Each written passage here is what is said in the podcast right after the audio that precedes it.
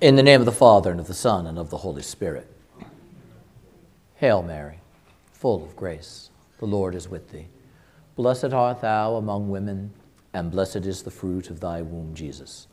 Holy Mary, Mother of God, pray for us sinners, now and at the hour of our death. Amen. Mary, Queen of all hearts, Saint Louis Marie de Montfort.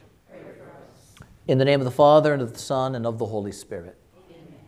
When we speak of Our Lady, especially in the light of these seasons of Advent and Christmas, which we are in the process of celebrating, to really have a fuller sense of the unique way she fits into the Almighty's plan of salvation, but also into the way the church marks this season it is helpful to have in the back of our mind the note of building and literally the note of construction. And perhaps I say this because I've spent uh, much of the last couple weeks constructing nativity sets. But consider what it is at home when you put your nativity set out. You know, unless you got one of those where all the pieces are fixed in place and you just plunk it somewhere, you have to set something up which means you have to clear a space for it. And then you have to begin laying out all the pieces and putting them together. You know, the stable needs to be assembled. The figures need to be placed. The straw needs to be laid. There's an element of placing, positioning, and even building. We just tend to do those things on a somewhat grander scale here at the shrine. Um, we've got at least five nativity sets up and running as it is, and uh, who knows how many more we'll have set up by the end of the season. Um, you know, and then when you then you know that's without even asking questions about adding lights and everything else to it. Um, and intrinsic, intrinsic to the experience of this season is, is this note of building. And we can extend that even further in terms of the way we in, adorn our homes, inside and outside. The furniture movement required to set up the tree, the bringing out the boxes of the ornaments and the lights, the work on the outside of the house as we do all of the decorating. And again, note the physicality of all of that and this attentiveness to the dwelling place, the attentiveness to the space within which we are living and celebrating. And while we're not exactly building houses for ourselves, there is an element of engaging the aspect of physical construction, physical adornment, physical rearrangement with a degree over these weeks that we don't typically see at any other time of the year. Now, let's be honest, we don't get ready for Easter in quite the same way. We don't get ready for anything else in quite the same way that we do over this period.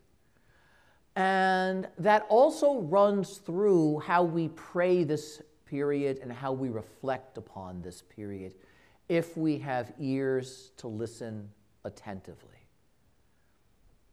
We heard in our collect for Mass today that the Immaculate Conception is involved in the way that the Lord prepares a worthy dwelling for his Son.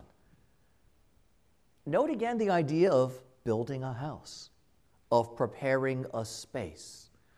But here, that space has a name, and her name is Mary. And this image now of Our Lady as a home, Our Lady as a dwelling, Our Lady in a certain sense as that building within which the Lord will make his home and abide. And lurking behind that, we begin to see that there's a rich biblical language by which the Almighty prepares this moment of Our Lady's conception, Our Lady prepared to be his dwelling across centuries. And that intrinsic to this season is not that we are building a house or making a place for the Lord, but that the Lord rather is preparing a place, not just for himself, but a place for us. And it's vitally important that we understand that because we often fall into the trap of imagining Christian life and our relationship with the Lord as something like, and I bring Jesus into my home. I bring Jesus into my family. I bring Jesus into my heart. But who's doing all the acting there? That would be me. That would be me bringing Jesus. Well, I'm already in trouble because that's the wrong order of things. The issue is where's Jesus bringing me? Um, and so it's important to catch that. And Advent is not so much about the space we prepare to the Lord, for the Lord, but how the Lord prepares a space for himself. And we now look to Our Lady to get a sense of what that means for us. We heard in our gospel reading today that the angel Gabriel was sent from God to a town of Galilee named Nazareth, to a virgin betrothed to a man named Joseph of the house, there's that word again, of David. And so let's start right there. The virgin is betrothed to someone, a man named Joseph, of the house of David. And on the one hand, we're not talking about a physical building, but we're talking about something. We're talking about a family, but we're also talking about a place within which people dwell, a house. Not a physical dwelling, but that household of relations, that household of a family.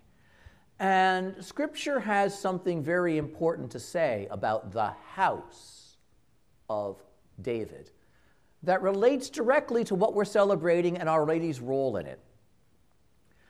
David, having become king, having finally conquered Jerusalem from the Jebusites and built his palace, all of his enemies have been defeated. There is peace on all sides. He is safe. He is prosperous. The kingdom is stable. And as he sits on his throne and he rests within the wealth and the luxury and the safety that his relationship with the Lord has won for him, he begins to be troubled and unsettled. And he speaks to his chief advisor, the prophet Nathan, of what is troubling his heart. And he says to Nathan, Here I am in my stone and wooden palace, and I'm warm and I'm comfortable. And I have that which I like and that which I need ready to hand where I am. I dwell, I sit on a throne in a dignified place, reigning as king. And the Lord is still stuck in that tent we've been using since we left Egypt, hundreds of years ago. And the contrast between his stability, his rule, his success, his comfort, his safety, his dignity in the palace of the king, and the one who is greater the Lord in his presence in a tent. And David is troubled by this. Who am I to be in a palace? And the presence of the Lord is, is in a tent. Did we maybe get this backwards? You know, should we have built something else before the palace? And so he says, he says to his prophet, then what we need to do is we need to build we need to build a house for the Lord. A place for his presence to abide. And the prophet looks at David and says, "You know, that is exactly the right idea. Of course God's going to bless you with that. Go, begin to do that. That is right. Let's give, let's make a worthy dwelling for the Lord. And yet, that same night, the second book of Samuel, for those of you playing the home game here. Um, that same night, the prophet is getting ready to rest, he's praying, and the word of the Lord comes to him and says, Tell David that that is not how it's going to go. And it's interesting because now here is God saying, Oh, no, you won't. Who do you think you are?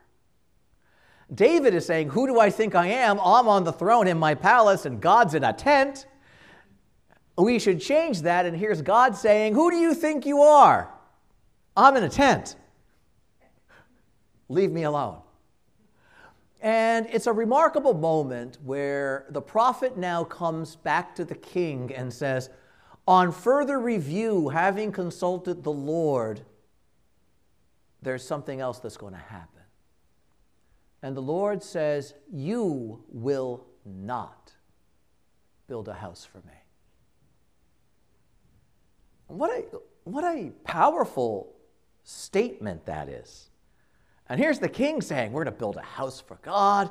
It's going to be great. We're going to give it all the best. And here's God saying, No, you're not.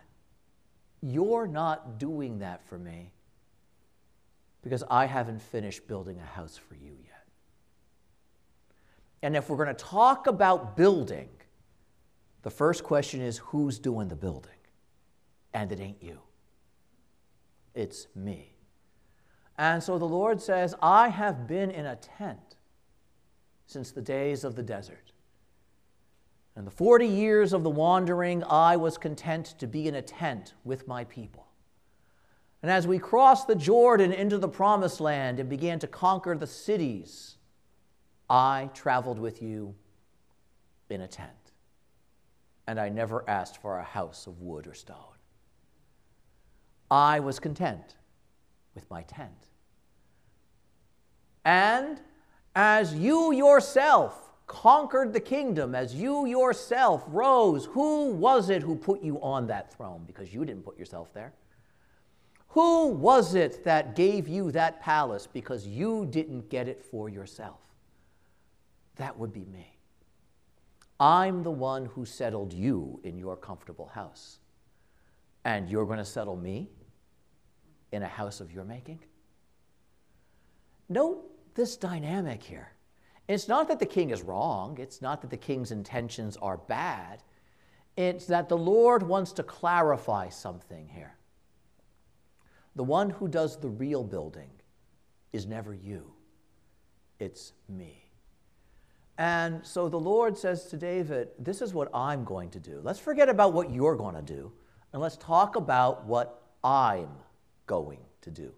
Notice how that mirrors our first reading today from Genesis, where Adam and Eve and the snake all had what they were going to do, and in the end, God says, Now let me tell you how it's going to be.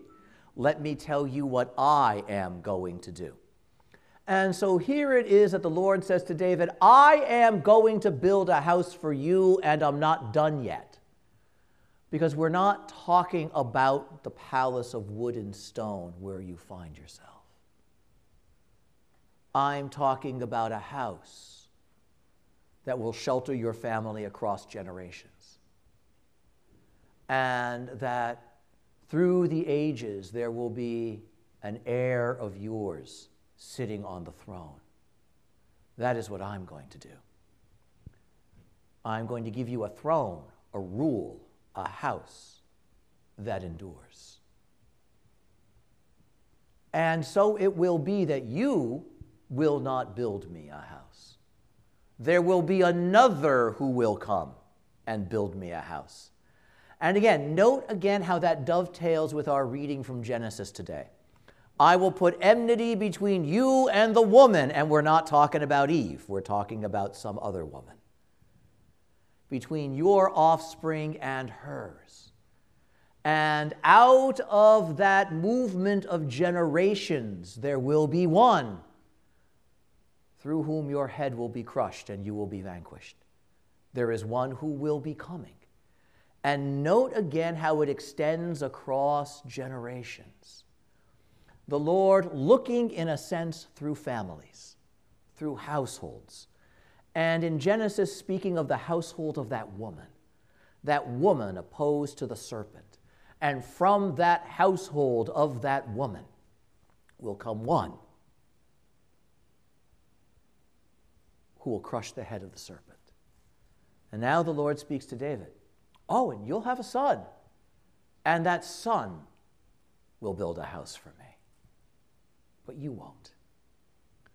And on the one hand, the Lord is speaking of David's son Solomon, who will build the first temple.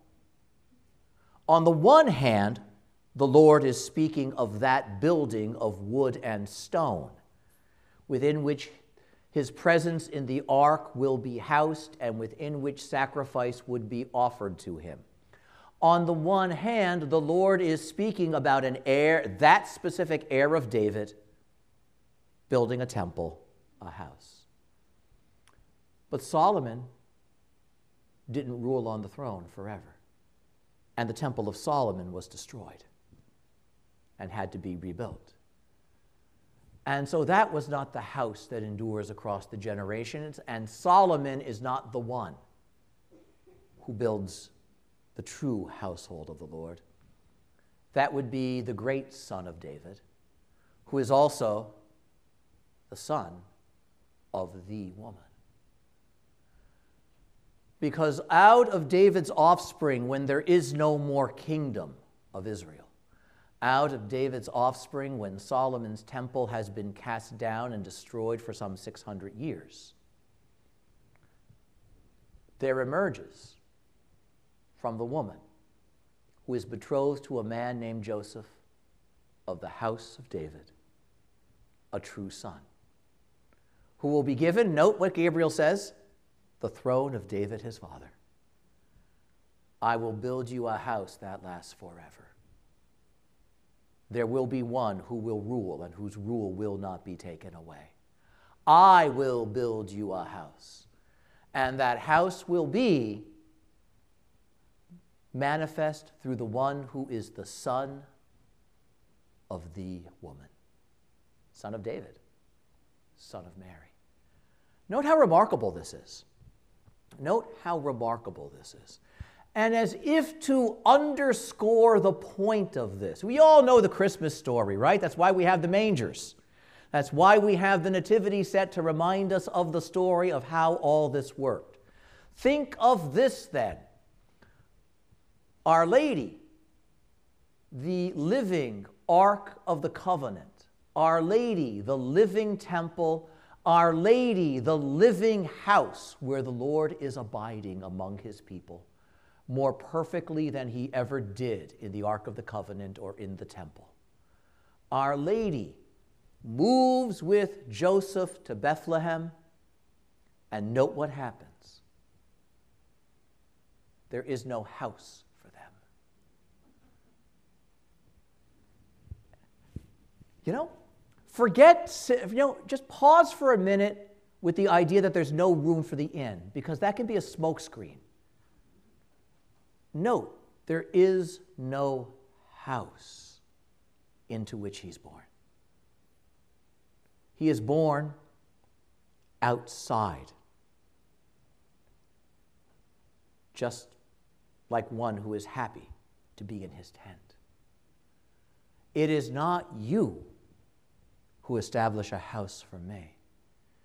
It is I who establish a house for you. Note how fitting this is. The same Lord who said to David, You're not building me a house where I'm going to stay, is pleased to be born outside of all earthly dwellings, not in anybody's house, not in the inn, outdoors, in the open air, in the equivalent of a tent, that stable, which is not a place for men or women to sleep or to dwell or to live. It is in the wild, it is out of doors.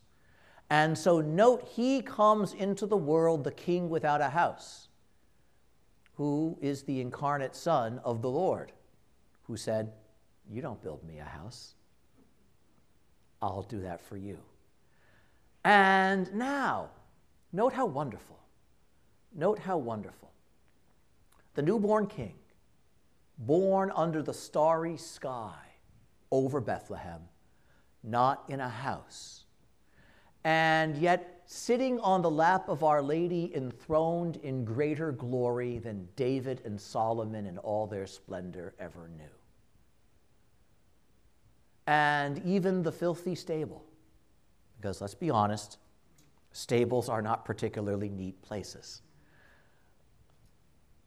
Even there, David's palace was not so well adorned as this stable, where the presence of the Lord is here and the sinless virgin is his throne.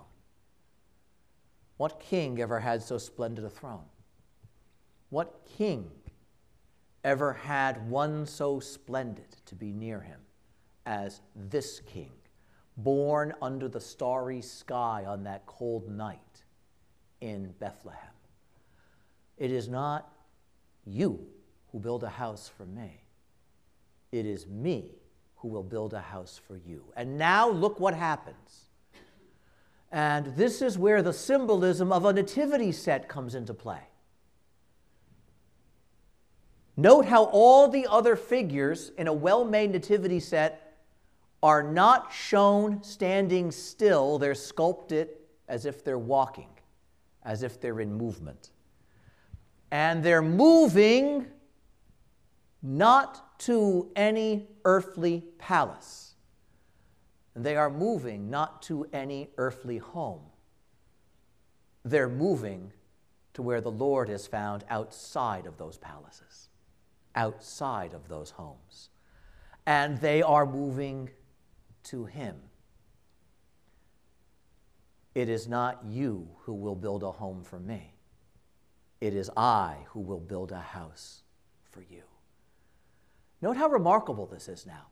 This gathering of the nations represented by the kings. This gathering of the poor and the simple represented by the shepherds. And yet they come, and they come by the light of a star and the song of angels to where he is found, outside of their dwellings, outside of their houses outside of their palaces, outside of their temples. Note how remarkable this is. And why? Because the Lord is reminding us that since Adam and Eve fell in the garden, we have always been homeless, wandering exiles. That is who we are. We have our physical dwellings, we have our houses of wood and stone, but our hearts wander restless. Our spirits wander restless. And we know, however settled we seem to be here on this earth, it is passing. And there is no eternal, enduring home for us here. And so, the Lord is not born into one of our passing residences.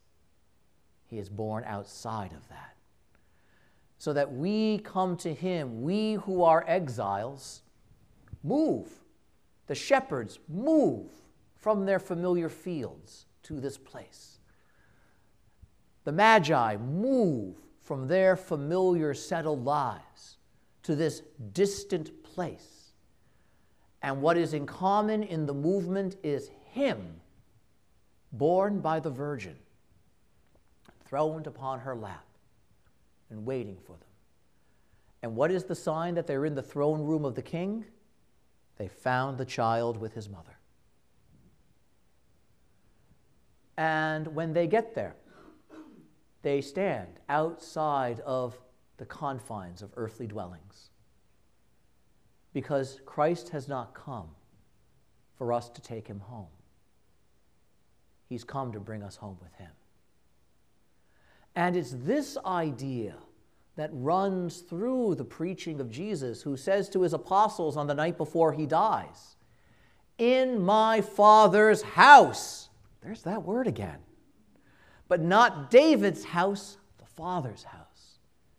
In my Father's house are many mansions. What an interesting expression. Many mansions inside a house. That must be some house. In my Father's house there are many dwelling places. Dwelling places sufficient for all of your families. for all of you. And I go to prepare a place for you. It is not you who build a place for me, it is I who build a house. And note this beautiful symbolism hidden in the circumstances of the Lord's birth. I haven't come for you to give me a place. It may well have been that had there been room in the inn, Jesus would have said to Mary, But we ain't staying here anyhow. You know? Joseph's doing his job and he's doing a fine job, but this is not where I'm going to be born. That's the other piece of the Christmas mystery. On the one hand, we're dealing with the closed doors of the human heart that has no room for the presence of the Lord. But on the other hand, it's not like the Lord didn't know that. On the other hand, it's not like that's a complete accident. Rather, he is pleased to arrive in time at the moment of the closed door and the overfull inn. And why? To take away the possibility on some levels of being born in that narrow enclosure that we leave for him. He who stretched out the heavens like a bolt of tent maker's cloth is pleased to be born underneath them. He who is the true king doesn't come that we give him a place. Rather, he comes to give a place for us.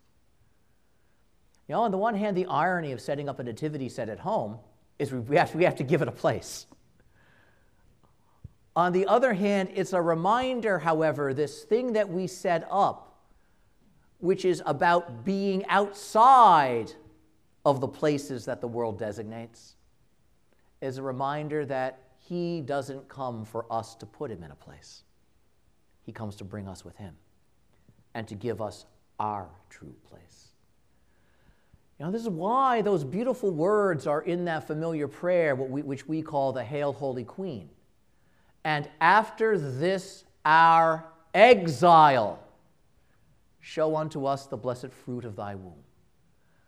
Note, the prayer itself has that language. We are wandering in exile, seeking our true home. Not a passing home, but an eternal home. This is also the idea between the modern church's expression that we are a pilgrim people passing through this world of time on a journey and a movement toward an eternal homeland.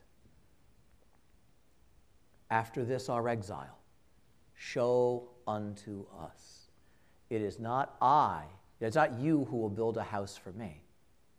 It is I who will build a house for you. And now, having said all of that, we come back to Our Lady. Because there's still the issue of the physical dwelling. And her name is Mary. This is the other now remarkable piece. Solomon built his temple out of wood and stone, lined it with gold, filled it with silver and its wealth was exceedingly great. One of the reasons the Babylonians set their eyes on conquering Judah was they wanted to get their hands on the wealth of the temple. And yet, here now, in Galilee, half pagan Galilee, in Nazareth, a relatively unimportant town, is a virgin. And this virgin, hidden from the world, this virgin, unknown by the world, of no importance, of no status in worldly terms. The daughter of her father and mother, little Mary. Within her is adorned with the gold of virtue, much greater and more valuable than all of the gold in all of the temples of the world. And this one, this one, has a life more splendidly ordered than the most exquisitely constructed building ever made by any earthly architect or engineer. This building, waiting, waiting for the one for whom she has been made. Think about that for a second. Our Lady is made to be the dwelling of the Lord, the worthy dwelling of the Lord. And consider what we know of how all the great cathedrals and temples of the world have been constructed over time. In fact, as the magnificent cathedral in Chartres in France was made, there's a remarkable detail up toward the ceiling of the cathedral, and it's this the stone cutters who carved the exquisite adornment on the, collar, col- on, on the columns kept carving even as they were up so high that no earthly eye could see what they were doing. No one standing in that church could lift his or her eyes up and see the work that they were doing. And they did it anyway. And it was just exquisite at the top, as, as exquisite at the top as at the bottom or at eye level. Because they weren't doing it for your eyes, they were doing it for God's eye. And when we understand the Immaculate Conception and what it means to say that she is full of grace, this is what we're talking about. That within her is a greatness and a goodness that, as much as we try to strain our eyes to see the end point of it, we can't.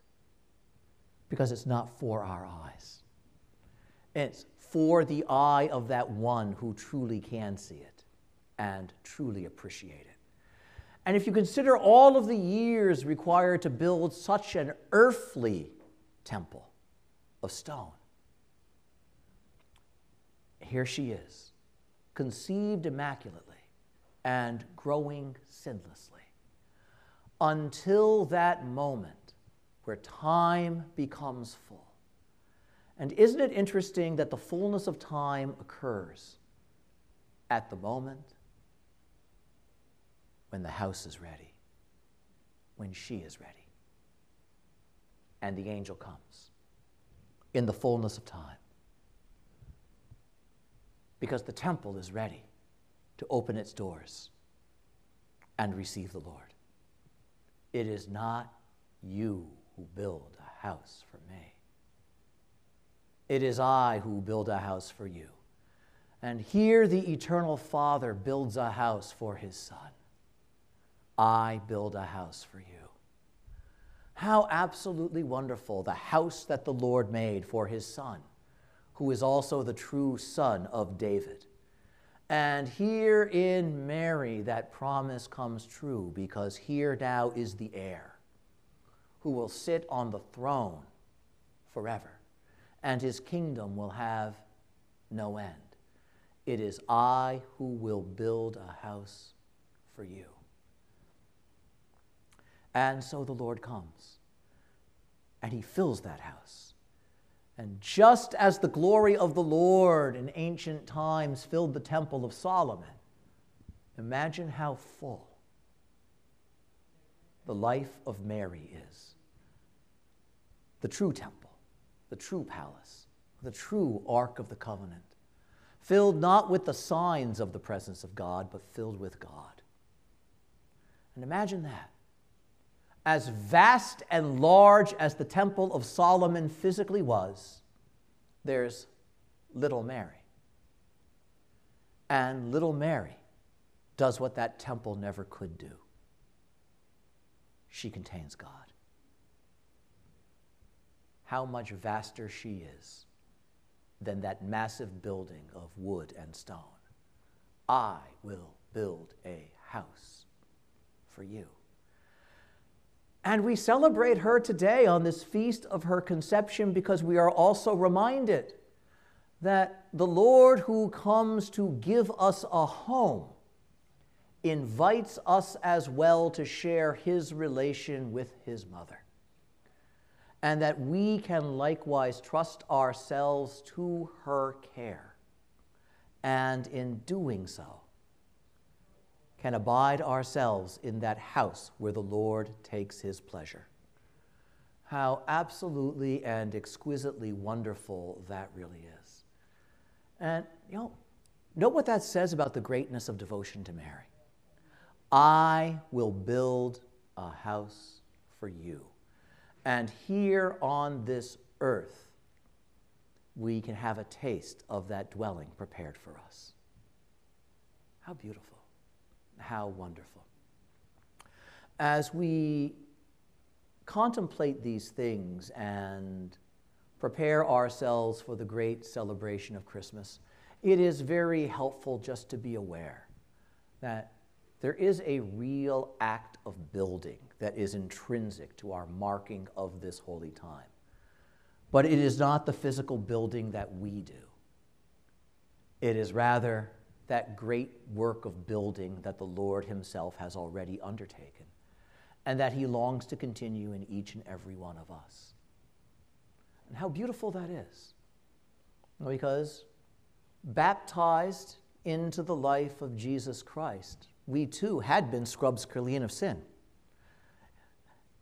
In most of our cases, that didn't really take, um, in the sense that we, we ran out and fouled ourselves up again all over the place. But, but note then that intrinsic to this season is not merely a matter of you and I preparing ourselves as if we're King David saying, Let me build the Lord a house. It is also an ele- there's also an element of us needing to stop and say, Lord, prepare within me a dwelling place for yourself. And note the difference. Prepare me to receive you. Not let me prepare myself to receive him. You know, there's still work that we need to do, but beneath our own work has to be that fundamental act of surrender, of control, that says to the Lord, Shape my life as you would have it be. Shape my heart as you would have it be. If indeed my life is to be a dwelling for you, only you can make it so. And so show me what I must do and help me do it. But by all means, you be the one who does the building. Because if I'm going to build it, we're not going to get very far. In the name of the Father, and of the Son, and of the Holy Spirit.